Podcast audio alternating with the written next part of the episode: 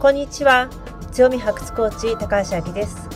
私は競争に疲れたキャリア女性の強みを発掘し自信と創造性を取り戻すお手伝いをすることによりキャリアも女性としても幸せを実感する人を世界中に広める。このビジョンのもとさまざまな場所で活躍はしてるけれども競争に疲れ競争しなくても選ばれる人生を目指す女性にメッセージを送っています。私たちは唯一無二の大切な宝を持っています。その宝に気づき人生キャリア人間関係に生かすことができたらあなたは自分を苦しめる自己研鑽という自己否定から解放され常に誰かと比較して不毛な競争をしなくても十分に選ばれる女性になります。各エピソードでは自分が幸せになることに言い訳をしない自分の人生を自分で考え行動し自分主役オリジナル人生を築いている。私がハンサムウーマンとお呼びしている方をゲストとしてお招きしてのインタビュー形式で行うもの。また私自身が日常の生活や自分自身のキャリアから気づいたことをお話しするソロエピソードをご用意しております。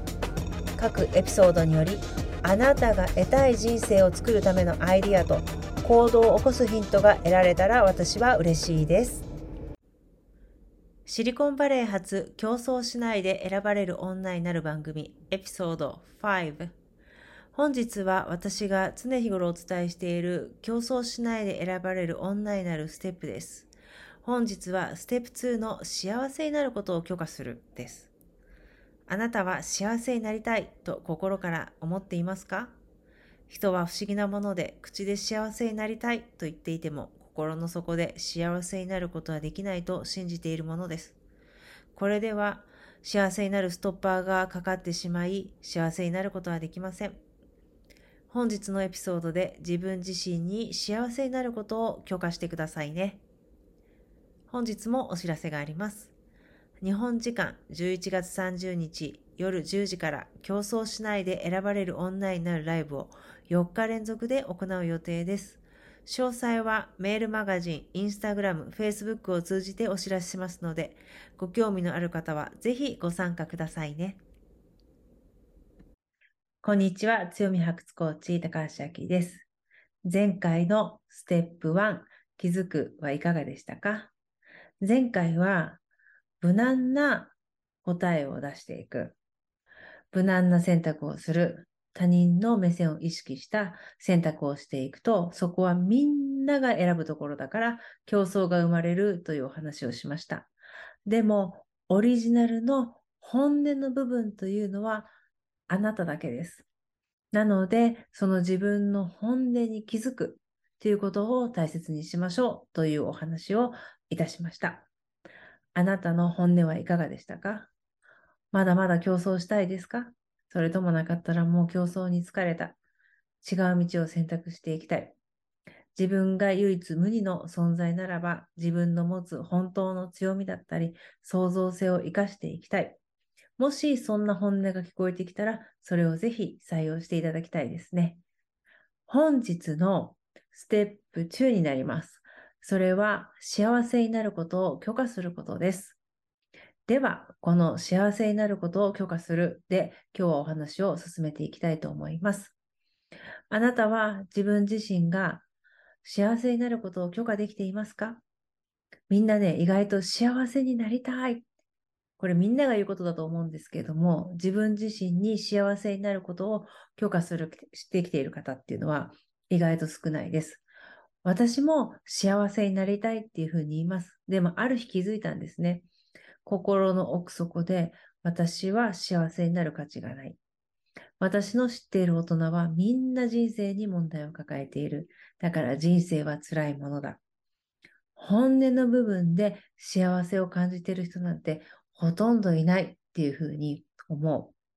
こういうふうに、その幸せになることに対して疑いがあったり、どこかストッパーがかかっていたりすると、幸せになりたいって言っても、幸せになることはできません。何かいい状況につながっている、進んでいるっていうふうに感じても、やっぱり幸せになる前にギブアップしてしまうんですね。で、だからこそ幸せになりたい、幸せになるっていうことを心から許可をしていただきたいんです。もしあなたが心の底の本音の本音で自分が幸せになることを許可していなかったら、まずノートとスケッチブック、ペンなどね、書くものをご用意ください。そこにですね、あなた自身が幸せになることに対してどんな思い込みがあるか書き出してみましょう。ノートやスケッチブック、どちらでも書きやすい方で構いません。そちらの方にあなたがどんな思い込みがあるか書いてみましょう。例えば、私の周囲はみんな人生に問題を抱えていて幸せにはなっていない。だから人生というのは辛いものだとか、あとはですね、幸せになるためには苦労をしなければいけないとか、いろいろな思い込みっていうのがあると思うんですね。それをすべて書き出してみましょう。でその次なんですけれども、その思い込み、なぜできたのでしょうか？何か思い当たる場面があるかもしれません。あなたが思い込みを作ったとき、どんなことがあってこの思い込みができたのかっていうのを次に書いていきましょう。その後に、その思い込みを持ったあなたに、今のあなたは何と声をかけてあげたいですか？例えば、私のね、周りの大人たちはみんな幸せになっていなかった。何か人生で問題を抱えていたから、私は幸せになることができないかもしれないって思い込みが例えばあるとするじゃないですか。今の私は、いや、そんなことないよ。あなたは十分に、ね、幸せになる価値あるよ。周りの大人は、なかなか実現してないかもしれないけども、あなたは周りとは違う。あなたは幸せになるにふさわしい人間だよ。声かけてあげるかもしれない。当時のあなたに今のあなたは何と声をかけてあげたいですか？そちらももう遠慮なく書いてみてください。誰に見せるわけでもありません。あなたが思っていることを正直に素直に書いてみましょう。そうしましたら、当時の自分、また今の自分にですね、幸せになっていいんだよ。あなたは十分に幸せになる価値のある女性です。ね、幸せになりましょう。もうそれにふさわしい女性です。女ですっていうふうに声をね、かけてあげましょう。自分自身にね。で、また自分自身に声をかけるだけではなくて、誰かあなたが信用できる人に、このように声かけてってお願いしてみるのもいいと思います。信用できる人を見つけて、私に、あなたは幸せになるに値する女性です。あなたは幸せになっていいんだよって声かけてっていうふうにね、お願いしてみるのもとっても効果的です。で、なんでかって言いますと、この私のプログラムを受講してくださる方、また競争に疲れている方っていうのは、完璧主義で何でも自分で抱え込んでしまって、本当は誰かに助けてほしいっていうふうに思っていても、なかなか声を上げることができないんですね。でも、一人でもう走るのは疲れている。だったら誰かにお願いする練習してみればいいんです。これはとってもいい練習です。あなたが信用できる人に、私にね、あなた幸せになっていいんだよ。幸せになる価値がある女性だよって声かけて。今はね、勇気がいることかもしれないけれども、行った後、とってもね、爽快な気分になりますので、ぜひ、あなたが信用できる人に声かけてって言ってください。そうすれば、自分自身が幸せになることを許可することもできるし、今までできなかった人に甘えるだとか、人に頼るっていうことの練習にもなりますからね。一つのことが2倍にも3倍にも、うん、効果がありますので、ぜひお願いしてみてくださいね。ステップ1でもお伝えしたんですけれども、人にはタイミングっていうのがあります。